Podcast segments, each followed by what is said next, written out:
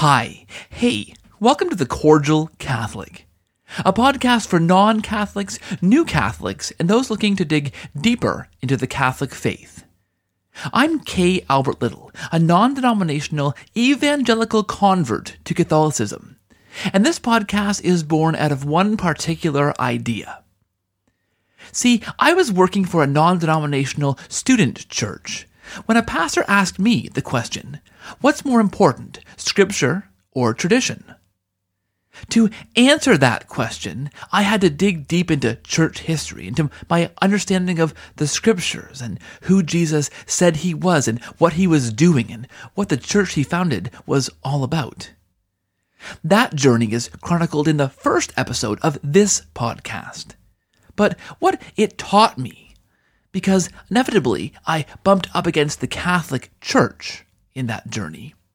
And I realized pretty quickly that what I thought I knew about Catholics, what I thought Catholics believed, was based in large measure on misunderstandings and misinformation. When I began to read about the Catholic Church from Catholic historians and Catholic authors and Catholic theologians, I realized that what I understood was wrong. This podcast serves to fill in that gap. The gap between what you think Catholics believe and what we actually do. I sit down every week with real Catholic thinkers to talk about real Catholic topics from the heart of the Catholic Church. No misinformation here. And this week, part one of an incredible two-part interview is fantastic. I'm joined by Paul McCusker.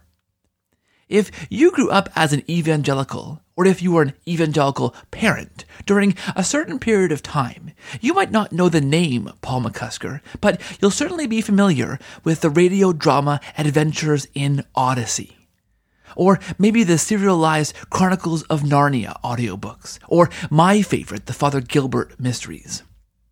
These productions, these staples of wholesome evangelical Christian entertainment from the well-known Focus on the Family organization, were the brainchild of Paul McCusker.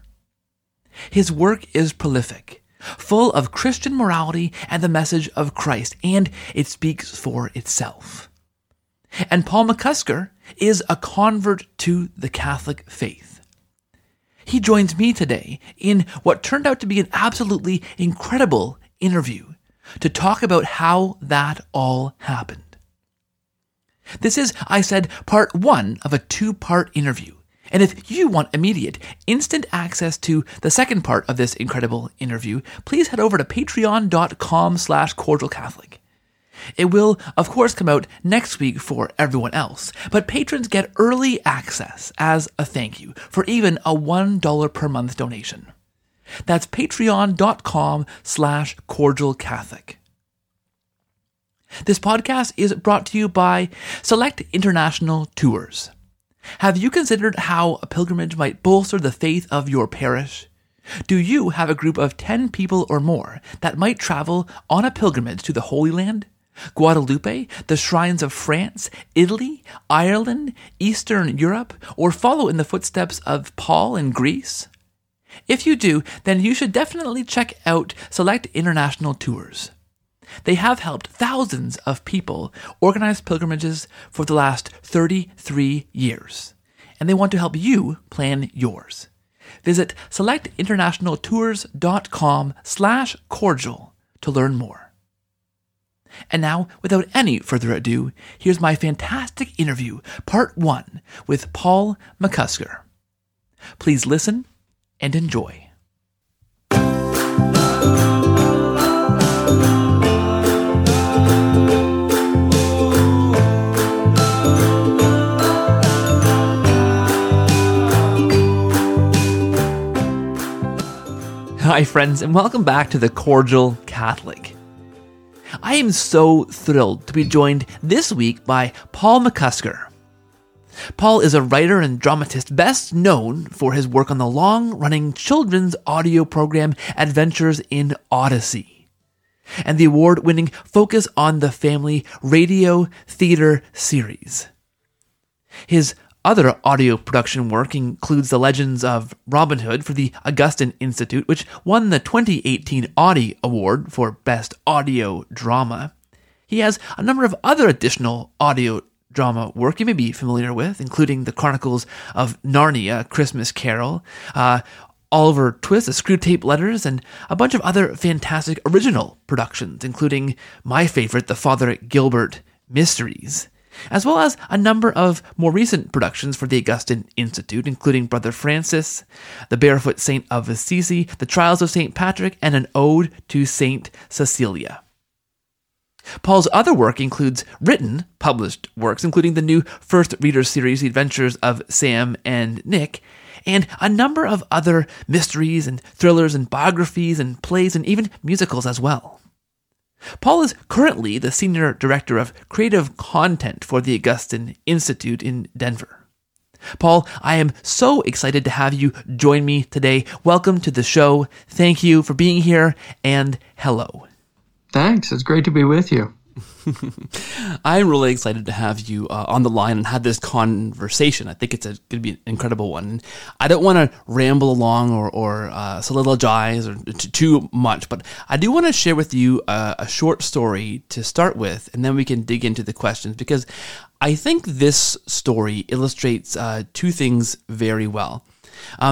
First, I think the impact your stories have had in the course of your writing career. And second, I think the impact of your own personal story, your conversion to Catholicism that we'll dig into here. My wife and I are both converts to the Catholic Church. I grew up in a non-religious household and got saved around the age of 15 into an evangelical faith tradition. And about 15 years later, I became Catholic.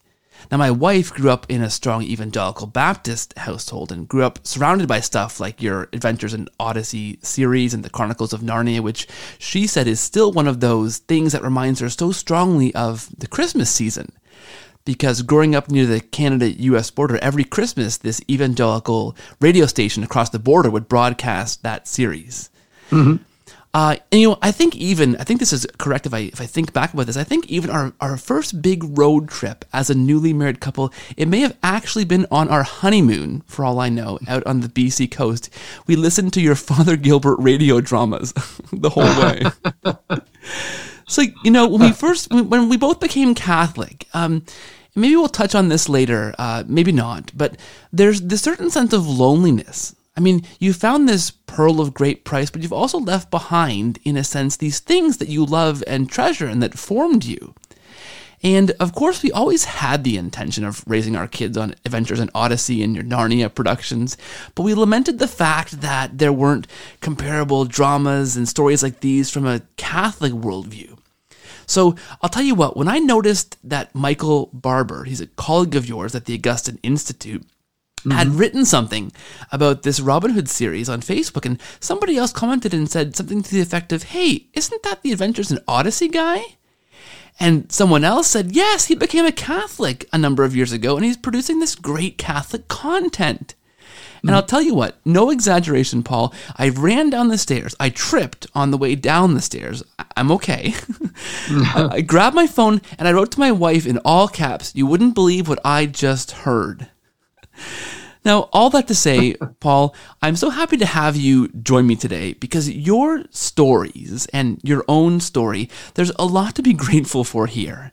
And as an evangelical Christian, now as a Catholic, I am excited to share this conversation with you, and I think that there'll be a lot of people in our audience that are excited, like I am, to hear this as well. So thank you so much for being here. Oh, yeah. Well, thank you for that story. I'm glad you didn't hurt yourself on the way down the stairs, though. That would have been an awful version of the story where you broke your leg trying to tell your wife about something like that. But yeah. Oh, I think it would have been worth it. All right. So I think it's safe to say that your fantastic work has obviously been hugely influential for just so many people, children and young people, especially growing up. I wonder if you can start by talking to us about your own childhood and faith background as a kid. What was your experience of faith, if any, growing up? And was there a catalyst of some kind as you grew up that made you start to take your faith on as your own? Well, yeah, we my mom, it's funny, we were a mixed background. My mom was essentially raised Methodist. And then my dad was Catholic, though hard to discern what that was for him and for his family, whether that was cultural Catholicism or if it was something that was faith-based at the deepest level. It's not for me to judge that. But so we were a bit of a mixed family, though my mom adamantly refused to raise us Catholic. And my dad was fine to go along with that. So we were raised in a Protestant and then primarily an evangelical Protestant background. I was actually baptized or christened, I should say, as a Presbyterian. And I know we went to Methodist churches. We were kind of the Heinz 57 variety of evangelicalism until we finally, my mom settled in. She was determined we would go to church, and we moved to a place called Bowie, Maryland, and settled into Baptist, more or less. So my formative years were spent as a Baptist, and I have to admit, there is no point where I didn't believe in God. I think from the earliest age, for whatever reason, I honestly believed that not only did God exist, but for some reason, not through my own personal value, but for some reason he loved me. And so that much had come through to me in the early church experience that I had. So I was raised with vacation Bible school, Sunday school, church, going to church and Sunday school every Sunday morning and learning the stories and all the things that I think most Baptists experience in their Christian walk. But as a catalyst, it's interesting. It's hard to explain because I'm a storyteller and I love telling stories, and I've always been interested in doing that, even from the youngest age. And it was actually a story, I think, that coalesced everything for me. Everything I'd been learning at church, everything I'd learned in Sunday school, everything I understood about the Bible and the stories from the Bible. It was actually the book, The Greatest Story Ever Told by Fulton Orsler, who, as it turns out, was a Catholic author. We had it in the house, and I remember reading it. I'm not even sure why I would have pulled it off the shelf to read it, and I think I might have been in what for us would be seventh grade, maybe 11 years old or something. But I had become a voracious reader, and so I began to read this. And when I got to the crucifixion scene in that story, in the way Fulton Orsler presented it, it's as if that story brought together everything I had been taught, and it was at a very deep level meaningful to me. I was moved, and I remember kneeling in my bedroom and praying. I mean, it was, God, forgive me, because I was the one who put your son on the cross, and asking Jesus to forgive me. And I suppose that's a point where, as best as I could process it, I had, as evangelicals say, I accepted Jesus into my heart for real, even though I'd been baptized. And I always already believed. So there's always that question of, at what point does belief and faith quicken to a true reality? In the evangelical world, that's a bit fuzzy. You know, there are some evangelicals who say, yes, I remember the date when I accepted Jesus in my heart, and they have that. And then you have a C.S. Lewis who was on a journey and may or may not even be able to pick a specific date when everything came together, and he said, that's it, I am a Christian. And so for me, I guess I'd say I had, maybe it was, I accepted Jesus as my Savior, but it was another couple of years before I took on what it meant to do that.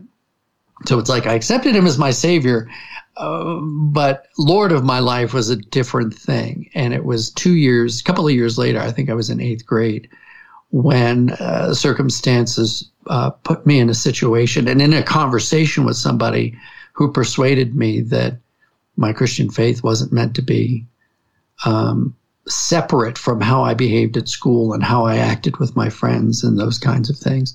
And so the two events were significant for me, not only in terms of the reality of my relationship with Christ, but then understanding better what that relationship was supposed to mean in my everyday life.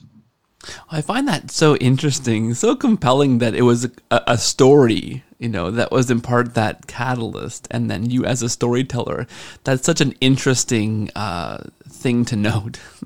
Well, and it's funny, it wasn't until my adult life, and actually my wife's sister mentioned it.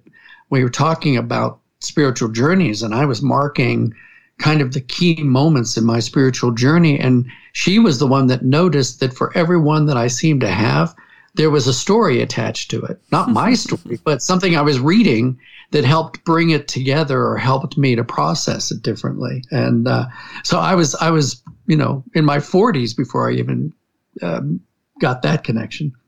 That's really fascinating. So up into high school then, this can often be a time of great emotional and social and psychological turmoil, to say the least. And, you know, I became an evangelical Christian out of a non-religious household in high school. So my own change, my own turmoil or conversion was largely positive. But I wonder then, you know, you became Christian, you say you're saved, had these experiences. What was your experience like in high school as you began to mature maybe and perhaps even start to have, you know, makes more of your own decisions? What role did faith play in all this? And then in the same vein, is this when story writing and storytelling began to play a more important role in your life as well?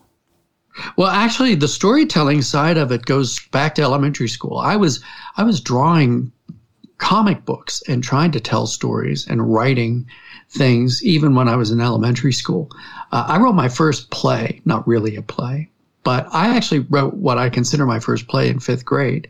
And my teacher actually allowed us to put it on during recess one day. I mean, it was horrible, but it was an initial impulse for me. So that goes back.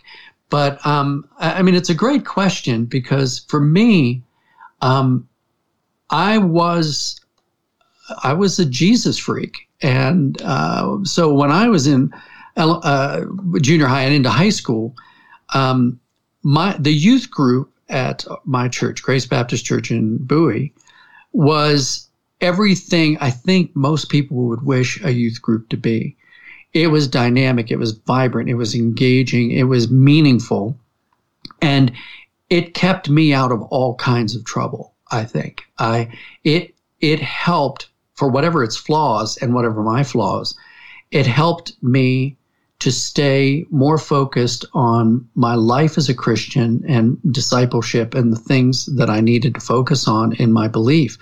So I was a bit weird. I mean, I think many of the kids in our group were weird in the sense that our whole morality was antithetical to the high school reality around us. So we were our own group, not a clique, because we engaged with everybody else at school.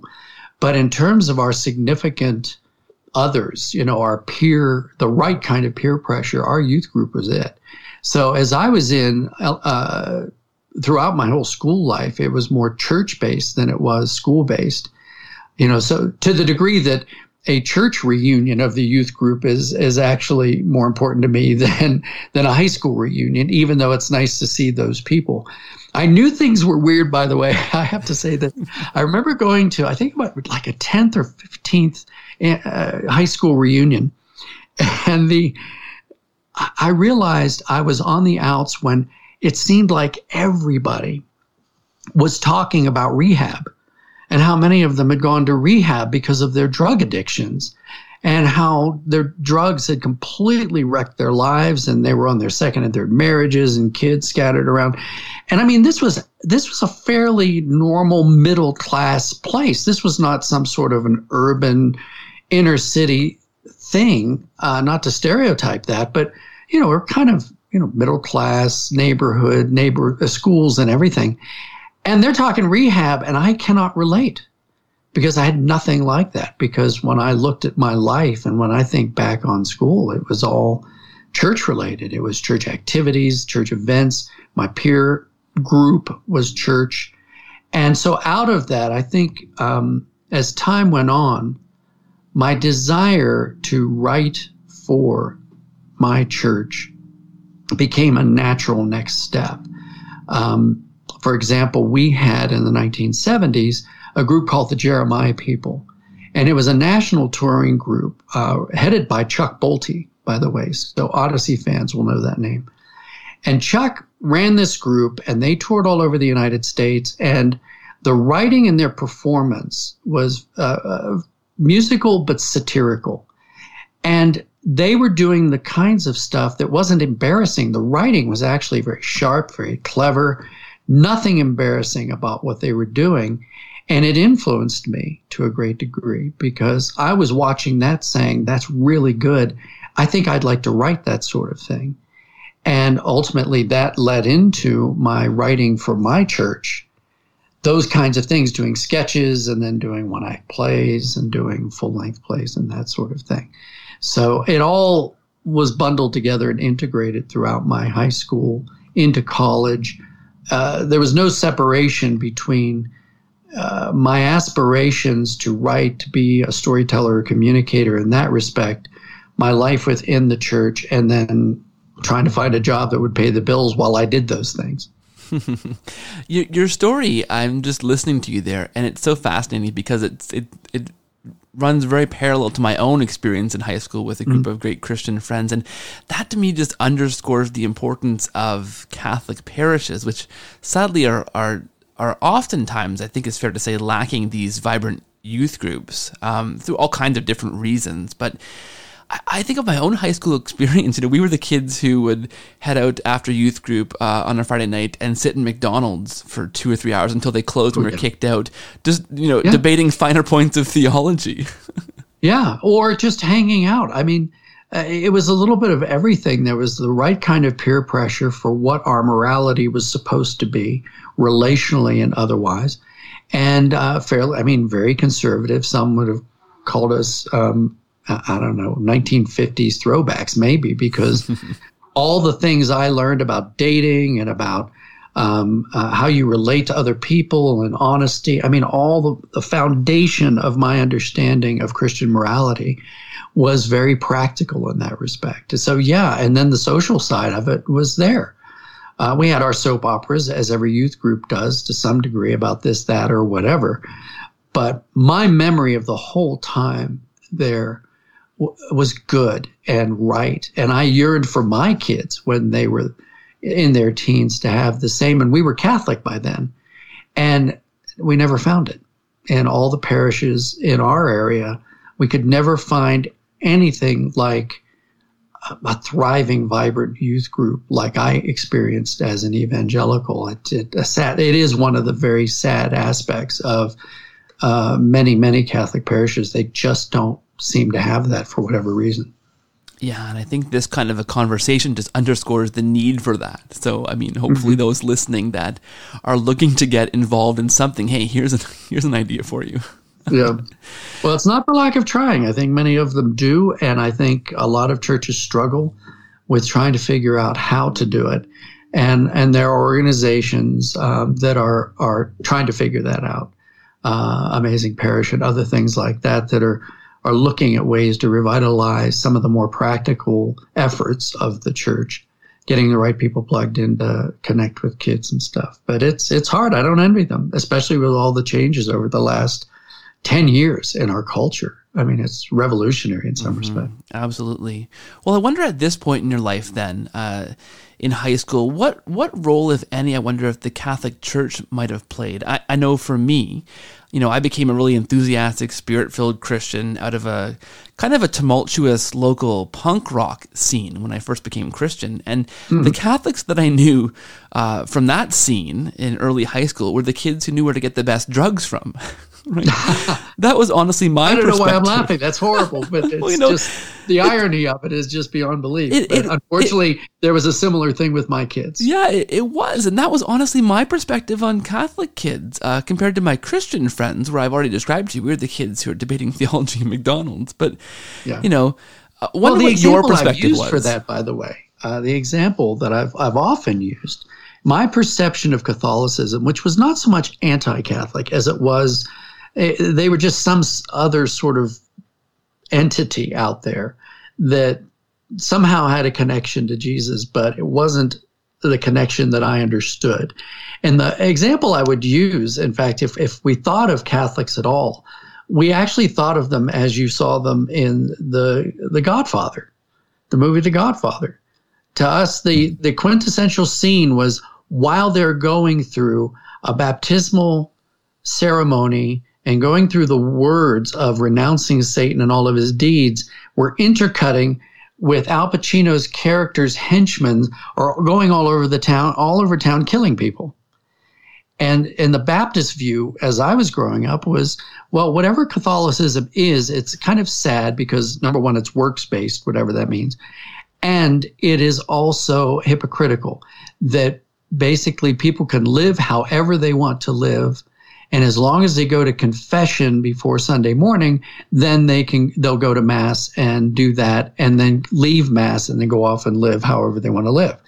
And so that, for you to say that, you know, the best drugs came from the Catholics reinforced this perception of whatever Catholicism is, it's not really touching their hearts or their behavior.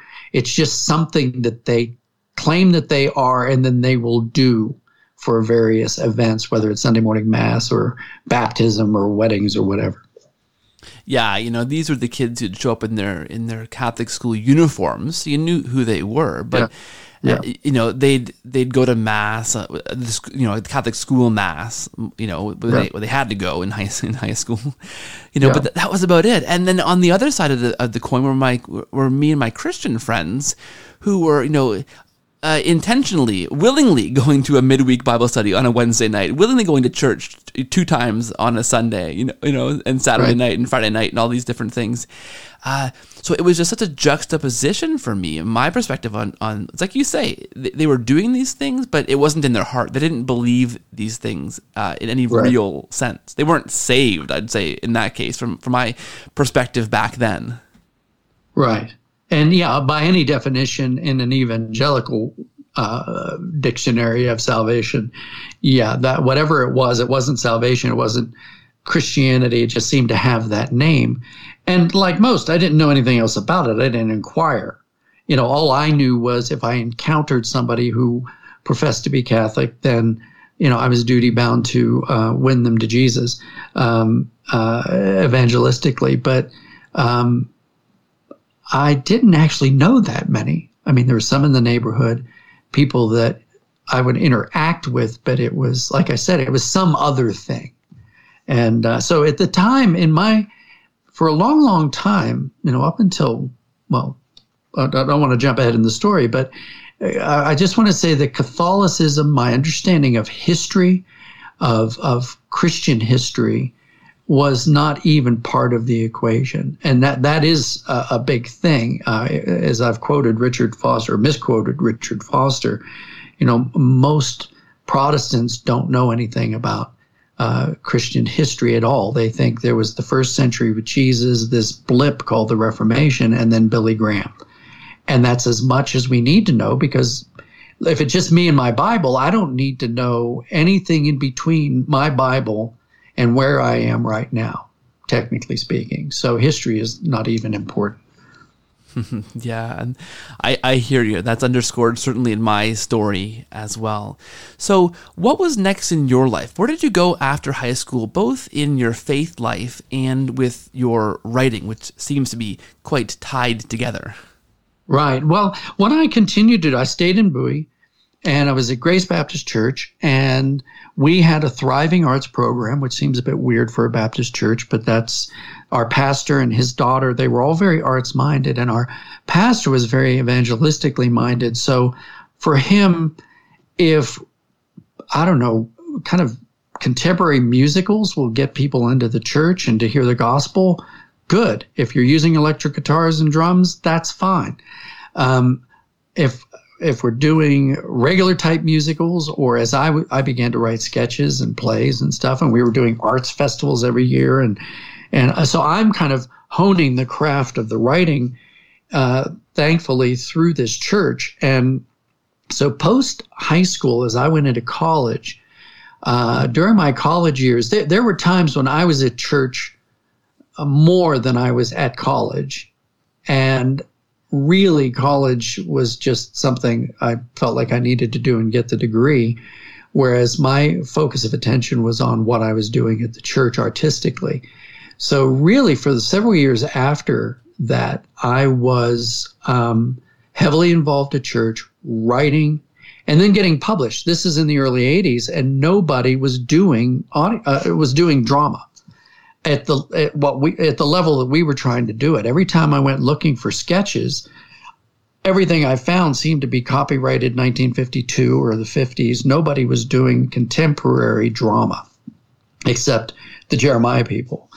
And it certainly wasn't out there to use, so I was writing it. And in many ways, that helped shape my writing style, gave me the experience I needed, because I was seeing this stuff on stage. I'd write it, and then we'd perform it, and then I could actually see what it was like. And then Samuel French, Baker's Plays, which was part of Samuel French, began to publish my stuff. I was directed to them first. And then later on, there was Lilinus in its golden age, was very aggressive in their play publishing program, sketches and such. So in that whole 80s period, the early 80s, I'm doing a lot of writing, I'm getting published, and it's getting out there, and there seemed to be a lot of energy. But things changed for me personally basically around 85. And I've told the story that if you asked me late 84, what I thought I would be doing with my life, I would have told you, well, I think God has called me to be a writer. I'm going to have a real job while I do it, but I'm going to be a writer. I write stuff for the church. There's always a spirituality to what I write. I've actually tried to write secularly and take Christianity out of it. I just simply can't do it. It's just too interwired in what I do. And but then...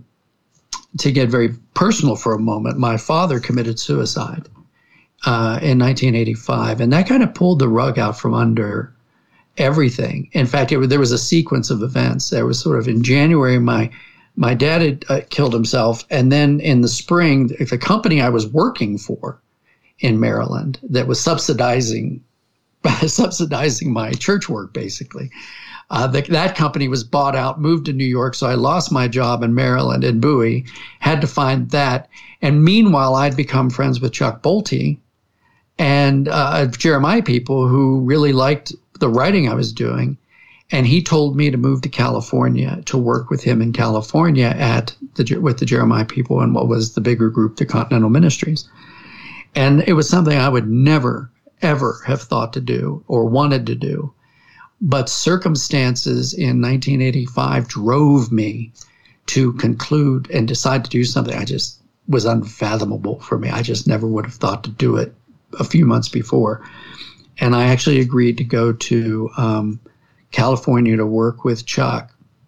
And it changed everything. I mean, those pivot points that you have in your life, that was for me huge. Leaving my family, because my family was pretty much Washington, D.C. based, leaving my support of Grace Baptist Church and all my friends there, and to drive across country to this area where I've only knew a few people. I look back on it now thinking it was pretty adventurous and maybe even crazy, and yet in so many ways it changed everything and sent me into whole new directions. So where were you? I mean, that's a pretty major catalyst for change, to say the least. Where were you? Where was your faith life? Obviously, you were writing stuff for the church, so faith was central for you. Right. What did all that do to your faith experience, to where you were as a Christian? Well, it's funny. It didn't challenge it. In fact, in many ways, it was all bundled up. There was no moment, when I was questioning my faith or whatever. I was rolling along with it. My faith was what it was as an evangelical, as a Baptist, in terms of my study of the Bible and all the things that I did. I actually went to a seminary for a very short time and wondered how I might use my writing in the context of ministry. And was doing that, of course, through the church, my local church. But it's funny. My faith was not shaken by any of this in any deep level. It was critical to how I tried to make my decisions, whether I should stay in Maryland or go, or what I should do. And eventually, of course, then the job I took was with a Christian ministry. It was an evangelical Christian ministry, Continental Ministries, Jeremiah People. You know, so actually it was a merger of aspirations. It was like, well, you know, I'm actually going to work for a ministry as their like communications officer. I'll write for them. And while I'm writing for them on a kind of a corporate level, I'm also going to be working with them on the dramas and writing scripts for the drama group. So it was a merger, an initial merger of things. So in that respect, things were good. What I did not anticipate was the change, the degree of change that would come by coming from my Baptist background. And I admit I was naive. I honestly thought as a Baptist that this is what all right-standing, clear-thinking Christians believed in terms of their understanding of Scripture and how a Christian behaves in the most practical ways. You know, it's just, to me, I thought, oh, well, this is the way everybody is who believes and professes the name of Christ. So I get to Southern California and find out that is not true at all. The diversity of opinions and of views and of lifestyles in Southern California, even in 1985, had me a bit bewildered. I suddenly felt like, you know, this backwoods boy. I mean, I'm from Washington, D.C. It's a cosmopolitan area. But I get out there and honestly, I'm just sort of this yokel looking around wild-eyed and wide-eyed at how Christians profess their faith, how they live their faith, that sort of thing. It was a completely different world for me. And in many respects, that threw me into a bit of turmoil, because I think I wanted to replicate out there my Grace Baptist experience and couldn't find it. And not only could I not find it in that respect, but then I was having to roll along with the evangelical, the non-denominational evangelical reality as it was in the mid to late 80s. And during this time, I had met my wife, and a woman that would become my wife, and then we got married. And we got married, and we moved into, and she grew up, she's English, and she grew up Baptist in England, though her Baptist church was actually a bit charismatic, so which is a bit weird for American Baptists. Usually they're not. But over there, they were. So we both come from a similar background and understanding of the faith. But we're in Southern California. We're living there, and you know, we got married in 88. And we go to this wilderness period. That's all I could think to call it. We couldn't really find a church that we connected to. They were denominational, non-denominational, but very well, the seeker movement had begun. You know what I mean by the seeker movement in the 80s? Yeah, listeners. And I can picture what you, because I mean, in our own story, my future wife and myself were friends looking for a church. Yeah, we encountered, you know, in a similar way a seeker type church as one of our first churches we tried when we were away at university, and yeah, we kind of. It's an outward-facing church, right, which is looking to draw people in, but not necessarily feed, we'd say, those that were there. Is that kind of what you're articulating? Oh, yeah, exactly that. I mean, it was so evangelistic. Everything had moved into, we've got to get people in. And Willow Creek, one of the main proponents of it, out of Illinois, I think, years later, they would actually do a study and acknowledge that the efforts pretty much brought people in but didn't do anything with them once they were in. They put them into little groups and they did a lot of things. But as a friend of mine said, it was a mile wide and an inch deep. It got people in, but it did not get them any deeper in their faith and in their walk with Christ. In fact, arguably it was very consumeristic, that the effort to make the church or to dismantle the church from being anything like a church in order to attract people in, using all of the latest marketing gimmicks to get them there, to try to entice them through the door, created an unintentional superficiality. I remember at the time feeling like churches had become spiritual 7-Elevens. You know, it's like you could just kind of go in and shop around and get what you wanted at the level that you wanted it and walk out again. And that was it. And I was puzzling over this at the time. I kept thinking, and again, Catholicism, the ancient church, there is nothing in my mind about this. It's not even on the radar. And yet later I would realize that what I was beginning to expect from the church was a certain transcendence. I kept thinking, the church is 2,000 years old. Why are they doing all of these kind of superficial gimmicks to get people through the door? We've got something more than that, that is 2,000 years of understanding and relationship with Christ and everything. And yet we're floundering. I mean, we just don't even know what we're doing. And I remember feeling disillusioned to some degree. It didn't, not on a personal level. My faith was what it was, but I began to detach. It was so much easier to go to breakfast on a Sunday morning than to go to church. I mean, that's what it was becoming. You know, I'm in LA thinking, I'm enjoying the LA Times, reading that on a Sunday morning with over breakfast than even trying to figure out where we want to go to church.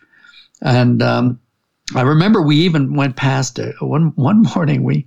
Actually, it was an evening. We went past, and I looked over at this Catholic church, and I kept thinking, okay, I know they've been around a long time. Something's going on in there. I wonder what. And the funny part is, my wife and I actually pulled in. She said, "Let's go look." And so we actually walked into the church. And, of course, the unfamiliarity of that, just the overall look with all the statues and the altar and everything. But we walked in on what was their Sunday evening service or something. And you had acoustic guitars and a kind of Michael Row the Boat Ashore sort of thing going on. And we turned around and walked out again. So we didn't actually get to experience anything resembling a Catholic church at that moment. But that was, I think, an indication. Does this make sense? It was an indication of where my heart was going and what I felt like I was looking for, but I didn't even know I was looking for it. Well, it's funny that you mentioned the acoustic guitars. I had on when this episode airs, it'll be about a month or so back, but an episode with Father Blake Britton, who writes on some of these Vatican II reforms and what the Church intended when it examined its liturgy and its place in the world back in the 60s at the Second Vatican Council, and what actually the fallout was, how that was interpreted. And it sounds like, you know, sadly enough, what you encounter was the seeker movement within the Catholic Church that was trying to make that ancient faith more appealing, and ended up in a lot of cases just simplifying it and watering it down. That's kind of a little ironic footnote there, that the movement you didn't like in the evangelical church. Well, yeah, it existed in the Catholic Church too, and equally kind of pushed back against you in that context too. Right. And this kind of dovetails in. It's interesting because, and we never found in Southern California the church that we settled into and felt at home in. And again, without even being able to define at that stage of my spiritual development what at home even meant. I knew there was no going back to my Grace Baptist Church experience. I learned that it was unique in so many ways, and to replicate it in many ways is unfair to the churches that I kept going into. I mean, I stopped trying to find another one of those experiences, and yet I was aware that I was looking for some other kind of experience that would be deeper, would penetrate a little bit beyond where I was spiritually. And what then happened is another move. And it's funny, if story is sort of related to it, I think upheaval is another part of it for me. I was working for Focus on the Family in Southern California. Chuck Bolte had gone there to become an executive producer in the audio dramas. I had begun to freelance for them in 1986 because of him. He brought them to my attention. So I began to write for them, and then they were developing this thing called Adventures in Odyssey, though it was originally Odyssey USA for diehard fans who remember that. And they wanted to hire me, and I was hesitant. And then Chuck Bolte took a job with them and said, well, I'm going, and I'm going to hound you until you come along. So just decide now that you're going to work for them. And so I did, and I got married, and then we were working in Pomona with them. But along the way, I think I was so unsettled about living in Southern California, because the whole time I was there, I kept feeling like I was stationed there, you know, not that I was living there. And so I was okay with the idea of maybe going freelance and moving. And I had fallen in love with England at the time that I'd fallen in love with Elizabeth, who became my wife. And we were married over there, and I had decided I think she would have been happy to stay in Southern California, but I said, no, let's move to England. I can freelance from there. You know, let's go. And I've got opportunities there to write. So we moved to England in end of 1990, and lived in the town near where she grew up. And I loved it. I've lived in England twice and loved living there. But we went on the church hunt again. It's like, well, we're here, but where are we going to go to church? And we were having a similar experience. It seemed like the evangelical churches were all a certain thing, much like Southern California, doing variations of the same things. And there was one Sunday we were driving past. We were in Virginia Water near Ascot, where we lived. And there was this church. It was a Gothic style or Victorian style church, Anglican. And I was aware of Anglicanism to a degree.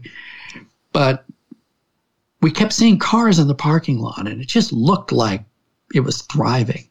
So we determined that we would go.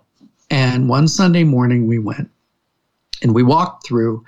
And it's what some might call an Anglo-Catholic church. It was definitely a high bells and smells type church experience. And I remember going in and sitting down, and we're going through this liturgy, which was more Catholic than I ever would have known, and felt like I'd come home. I just said, I never in a million years would have thought this is what I was looking for, but it was what I was looking for. And I said, this is it. It immediately clicked for me, the liturgy. And so that was then another pivot point where I then shifted from what is a traditional evangelical understanding of reality into this other thing that was, I would call Anglicanism, even though it overlapped then with my experience in the Episcopal Church in America. But really, I would have identified myself as Anglican at heart, loving, you know, the Mass and as they did it and their prayer books. And it just took me 500 years backwards in a way, because to understand Anglicanism, then I suddenly had to understand where it came from, which then took me 500 years backwards into history, which was further than I think I'd ever been. So it began a time travel experience for you. Yeah, to some degree. I mean, it's just funny because now you're not reading. It's not just me and my Bible. Now suddenly I am being introduced to all these other writers, and to even try to explain to my family and friends what this whole Anglican thing was and how it came out of, you know, Henry VIII, but what was that about? And I then had to at least study enough of the history to give a defense for my decision to do it. And, of course, I wanted to know that anyway. I had to create a theological understanding to even justify in my own mind why it was the right thing to do and to become. So all of that then helped me in ways that I wouldn't understand until much later. Well, and this, I think, certainly informed some of your writing. I mentioned my very favorite Father Gilbert Mystery series. How did what was it like, I wonder? What was your experience working for an evangelical radio drama organization and then being an Anglican in the midst of all this? How was that experience, and how did that inform kind of your thinking and your writing?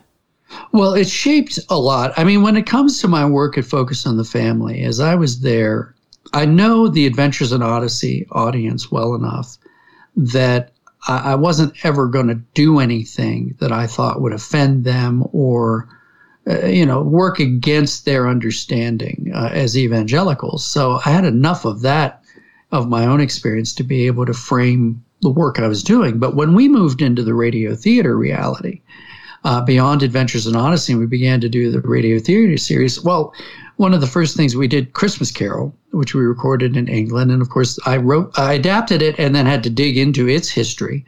And then Chronicles of Narnia, which I had already read, and I was already becoming more and more attuned to C.S. Lewis. My appreciation for him, even before becoming Anglican, was huge, maybe even more so because I had moved into the Anglican reality.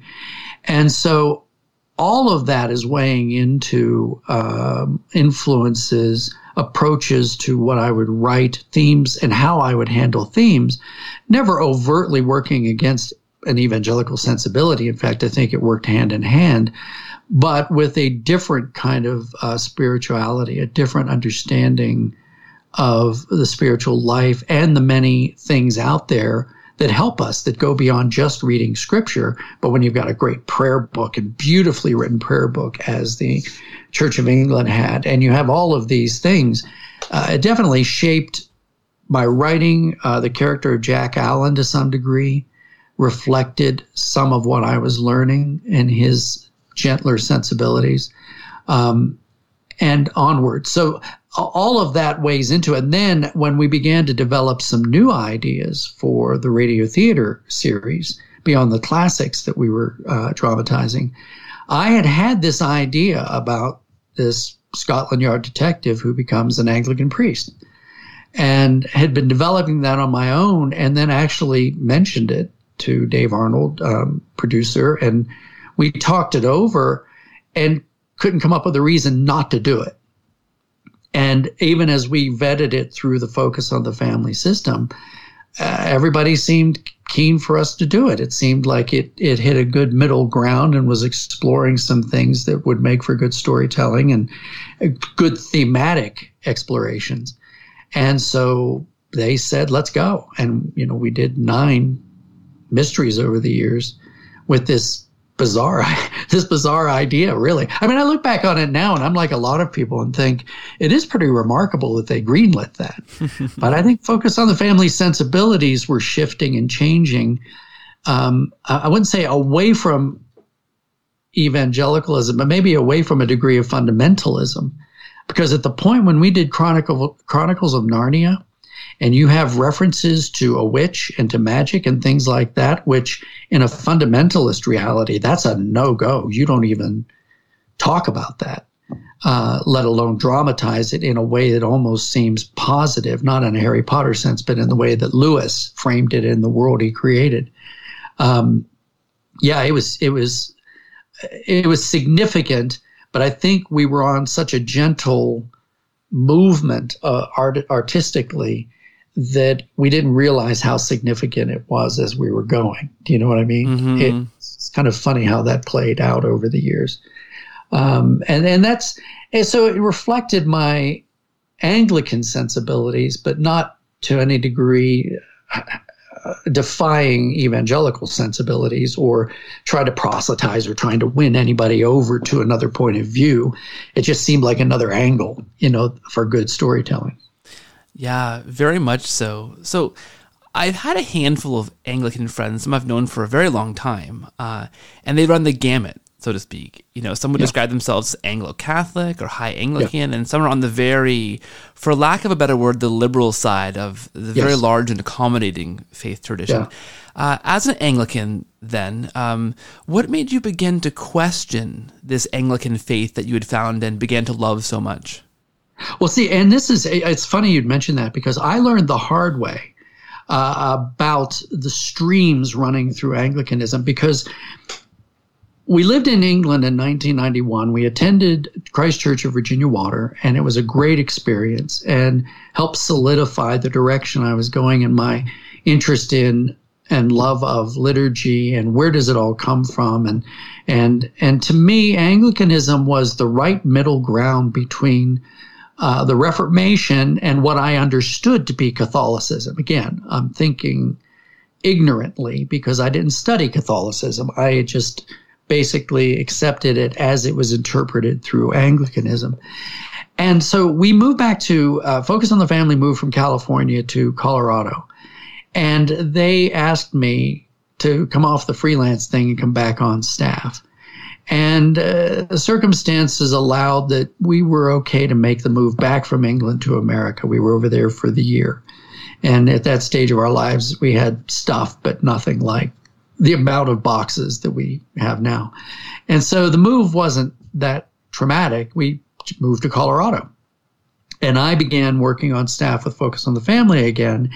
And then it was a question of finding a church here. And fortunately, a good friend said, well, I know what you're looking for. And I know that you're afraid that the Episcopal Church is notoriously liberal.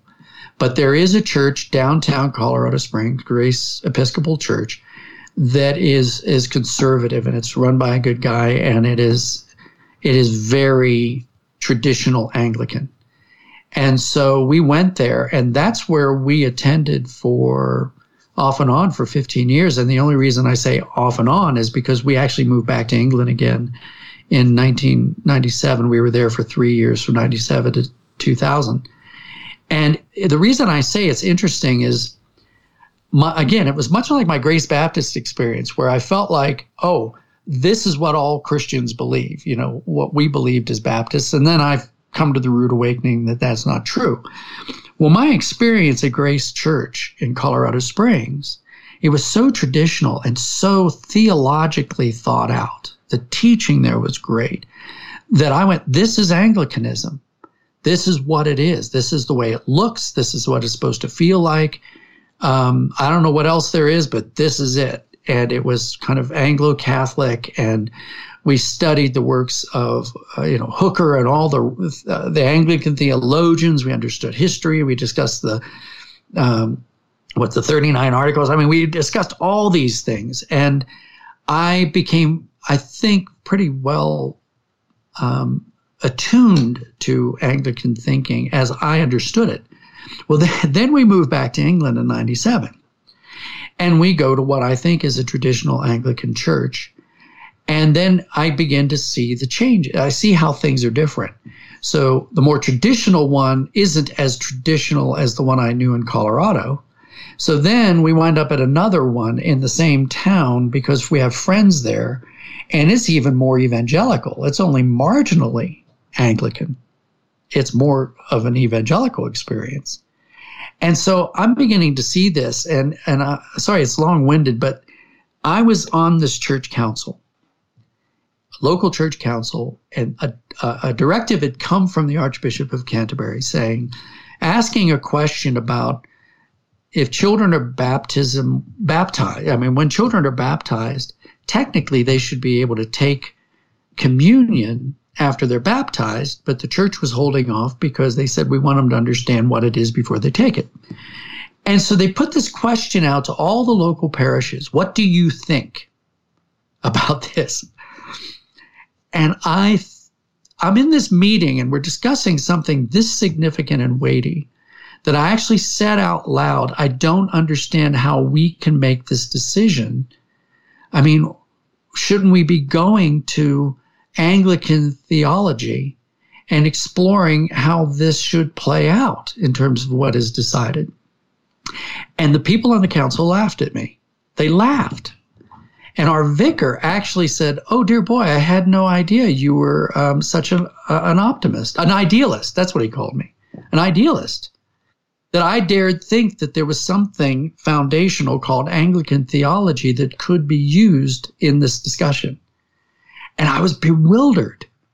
And that's when I then had discussions where people said, look, you got to understand the Anglican Church has multiple streams running through it from a kind of a fundamentalist, evangelical, middle of the road, all the way through to progressive liberal.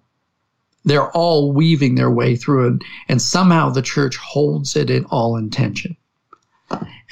And each parish then determines what it is.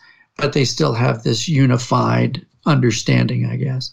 Well, I say all of that to set up then the answer to the question for real, which was the Episcopal Church in America began to implode earlier in this century over many of the issues that we're still wrestling through now as a culture. But one was, a key thing was, a priest who had determined he was gay, left his wife and children, still held on to his position as a priest, and more than that, was then nominated to become a bishop. So this is years ago, but you had an openly gay man now becoming a bishop in the Episcopal Church. And it was tearing the church apart in America. But it was rippling out, obviously, around the world, too, because many, many other branches of the Church of England, the Anglican Church, had to deal with this and are still dealing with it. And basically, I was rolling along with this, trying to figure out. The Baptist boy in me was going, this is not right. The Episcopal side of me was saying, well, wait a minute. If we have continuity with our bishops and the church makes this decision for itself, do they not have the authority to do that? And then that led to one of the most important questions I think I had ever asked in my life.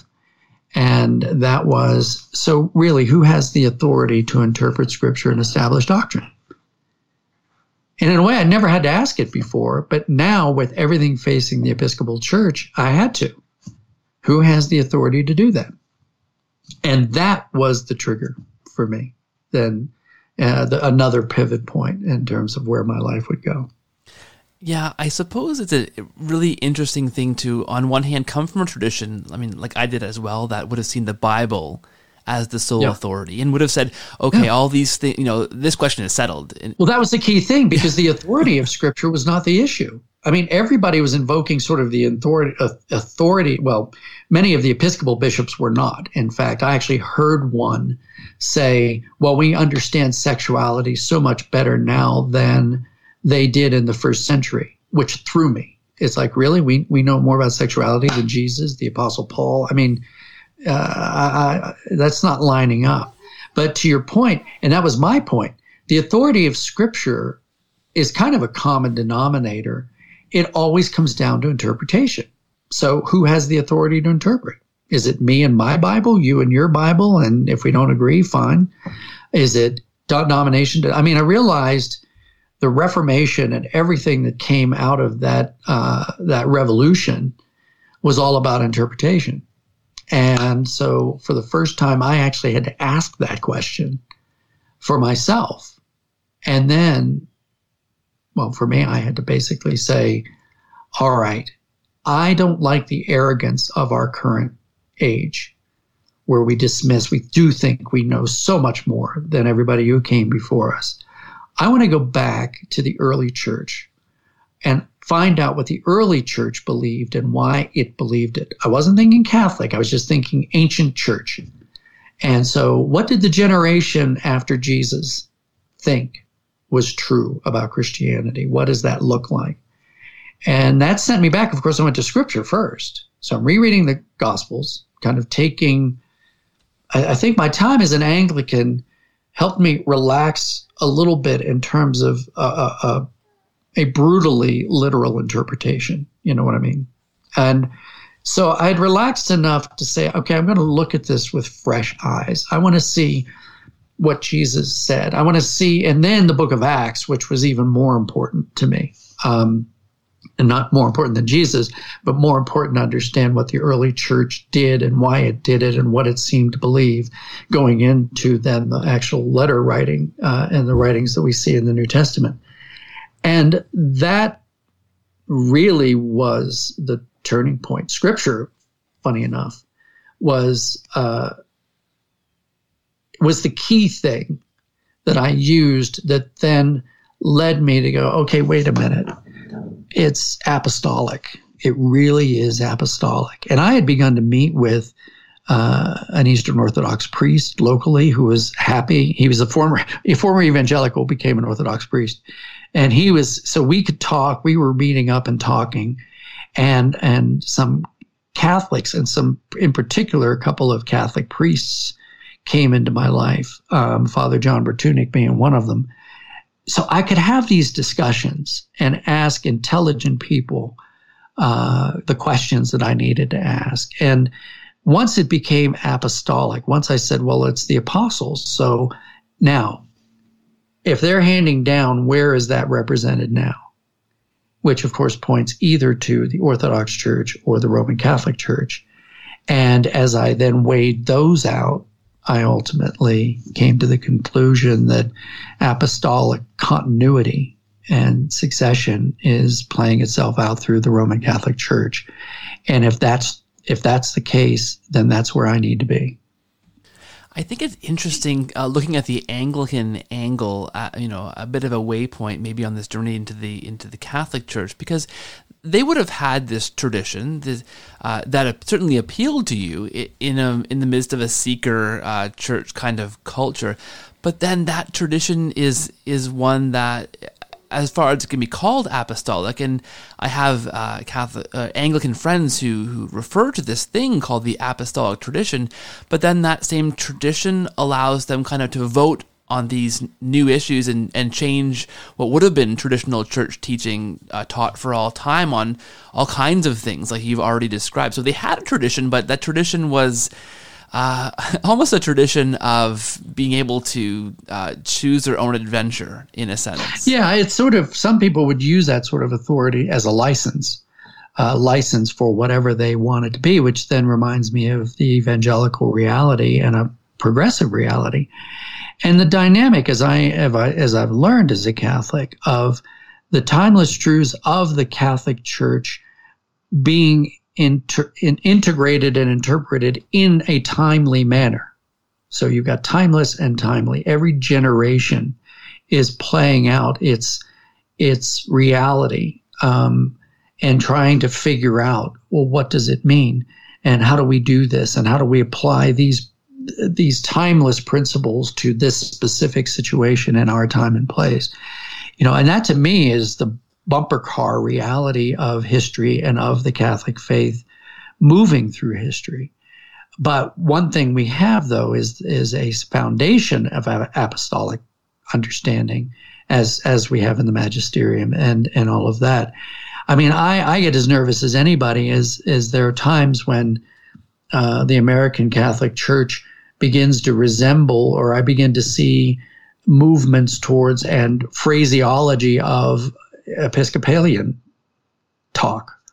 I'm beginning to rerun certain things that remind me of the dissolution of the Episcopal Church in America, which has been in this implosion over the last 15 years or longer, really, but let's just say the last 10 to 15 years.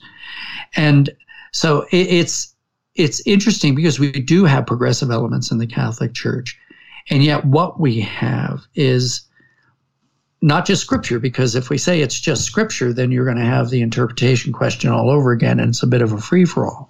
So when we have the continuity of the apostolic authority, that gives us the right touch point that helps us from drifting too far from a foundation, or from being tethered to the truth in the right kinds of ways as we try to apply it to our time and place.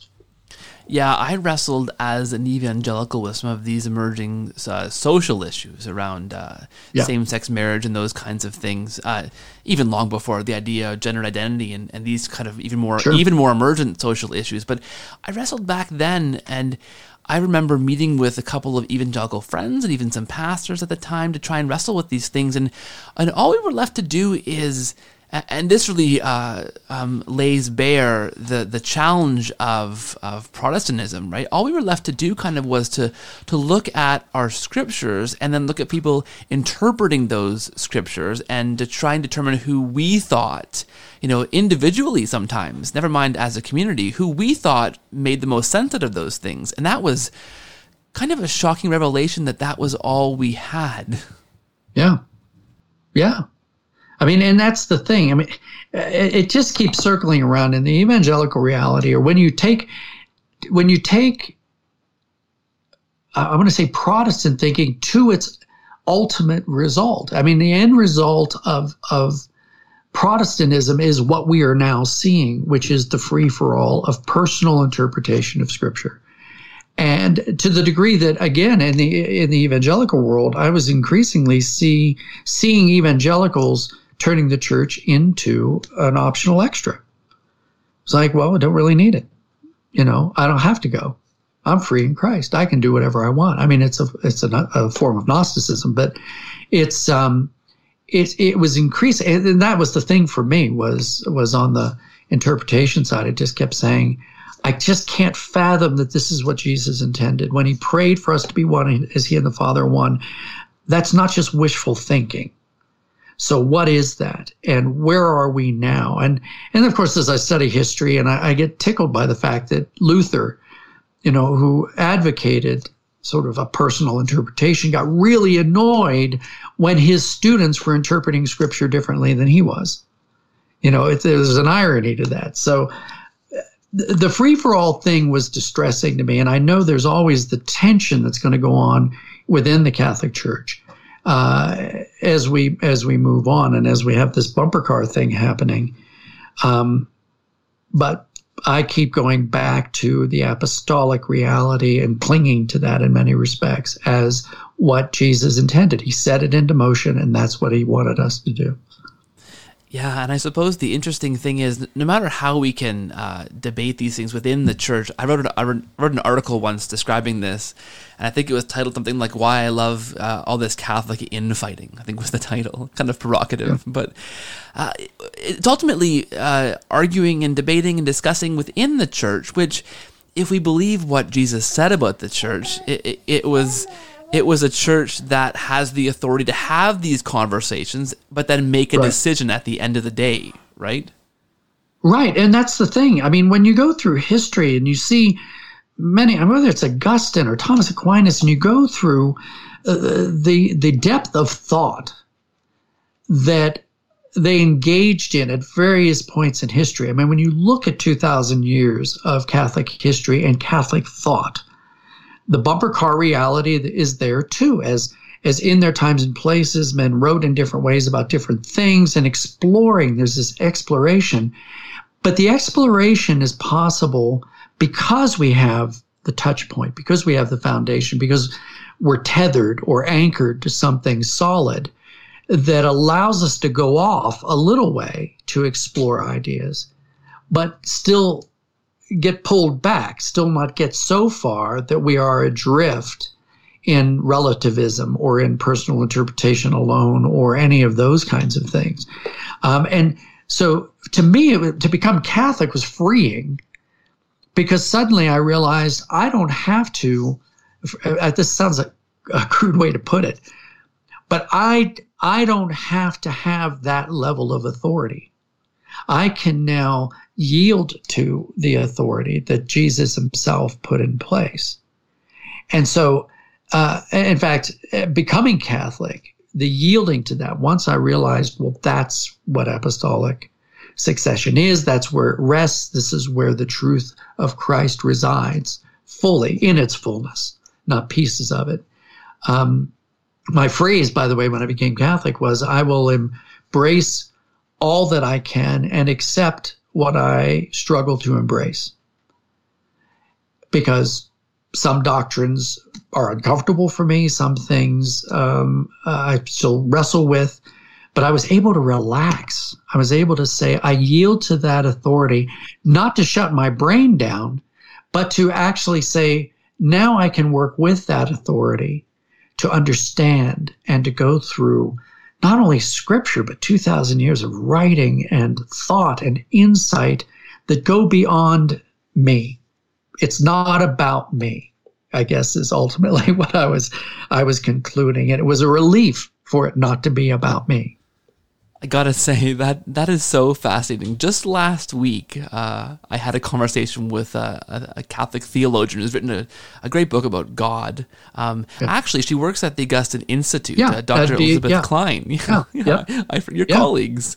We just talked. I didn't realize she was a convert until midway through our conversation, but she described this same thing you're describing, which I have tried to describe so many times before in my own writing for my blog and in this podcast, and you actually use the same word that I often use, and that word is relax. When I became Catholic, out of this struggling to interpret my Bible, and why is my interpretation different than somebody else's? If there's like a plain sense meaning, why can't we find this? Reading different theologians and I couldn't find, well, where's the authority? But then when I found the Catholic Church, and as you described, this 2,000 years of writing and history and the idea of the magisterium and this authority given to the Pope and the bishops by Christ himself, once I found this, I was able to relax into the arms of this tradition and no longer have to be my own authority. Just like you said, and just last week I heard this from Dr. Klein as well. This is a common theme I'm finding in the people that I'm speaking to. This idea of relaxing, and it's not an abdication of our using our brain or our own need to read the scriptures and interpret these things, right? But as you describe, it's a freedom. A freedom. Well, there's a freedom in the fact that if I'm having a conversation with someone on a contentious subject, homosexuality or something, whatever it is, any one of the number of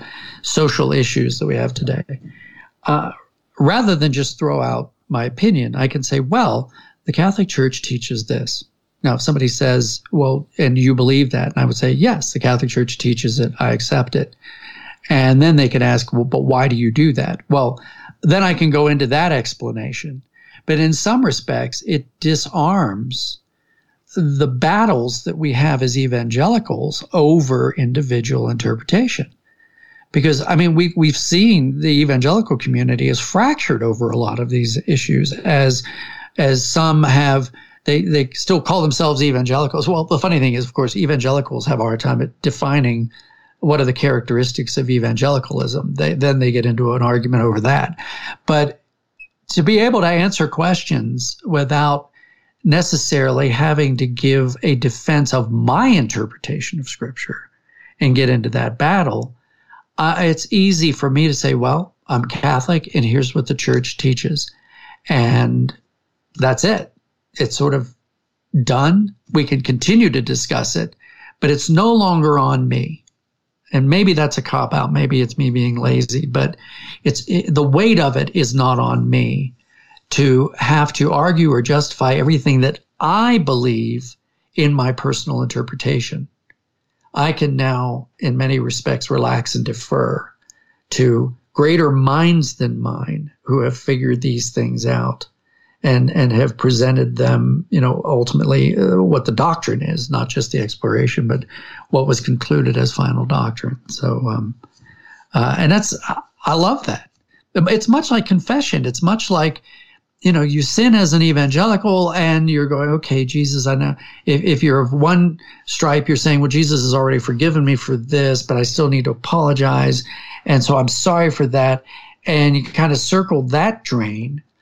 Whereas for me, the beauty of confession, the sacrament of confession, to actually sit across from someone and to be able to confess, receive, and have a physical experience of engagement and absolution, and what that means to me as a Catholic is so hard to explain and yet so vital, because now I don't feel like I'm alone in my sin. Do you know what I mean?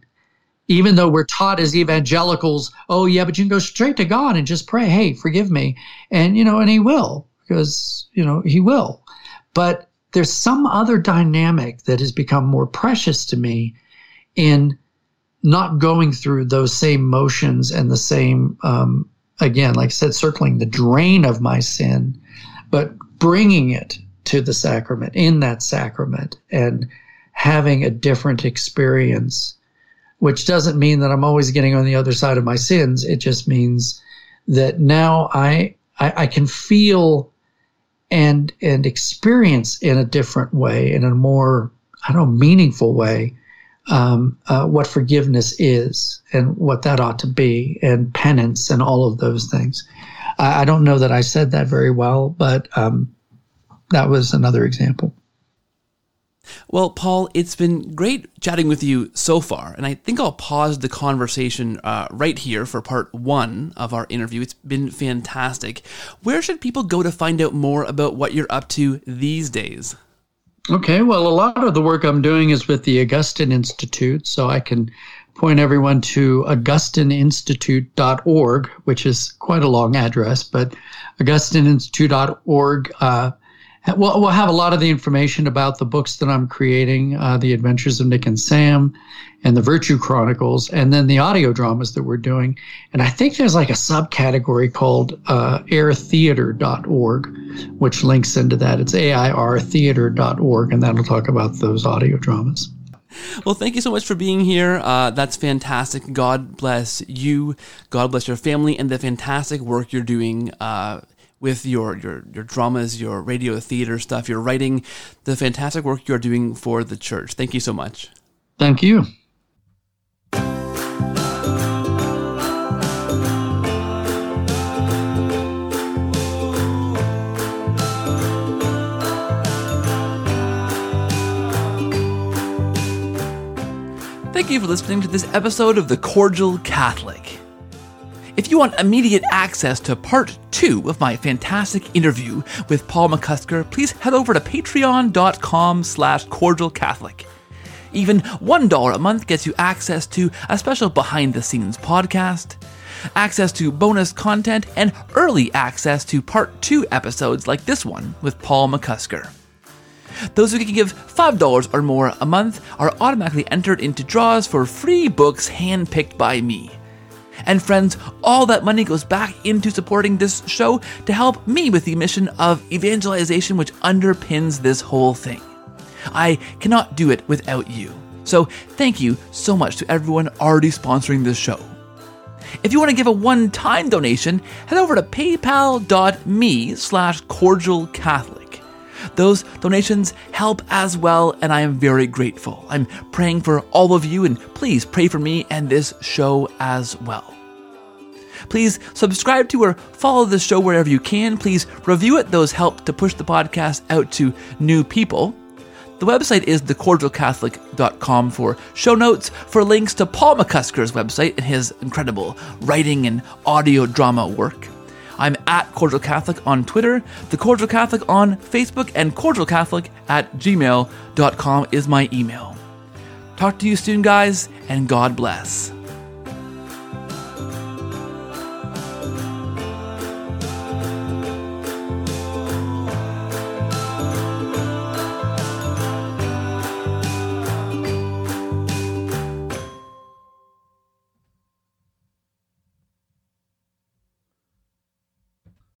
This show is brought to you in a special way by our co-producer patrons over at patreon.com/cordialcatholic. A special thanks to Ellie and Tom, Kelvin and Susan, Stephen, Suzanne and Victor, Phil, Noah, Nicole, Michelle, Jordan, John, James, Gina, and Aram for your special support at the co-producer tier and making this thing possible. You guys are fantastic. God bless and thanks for your support.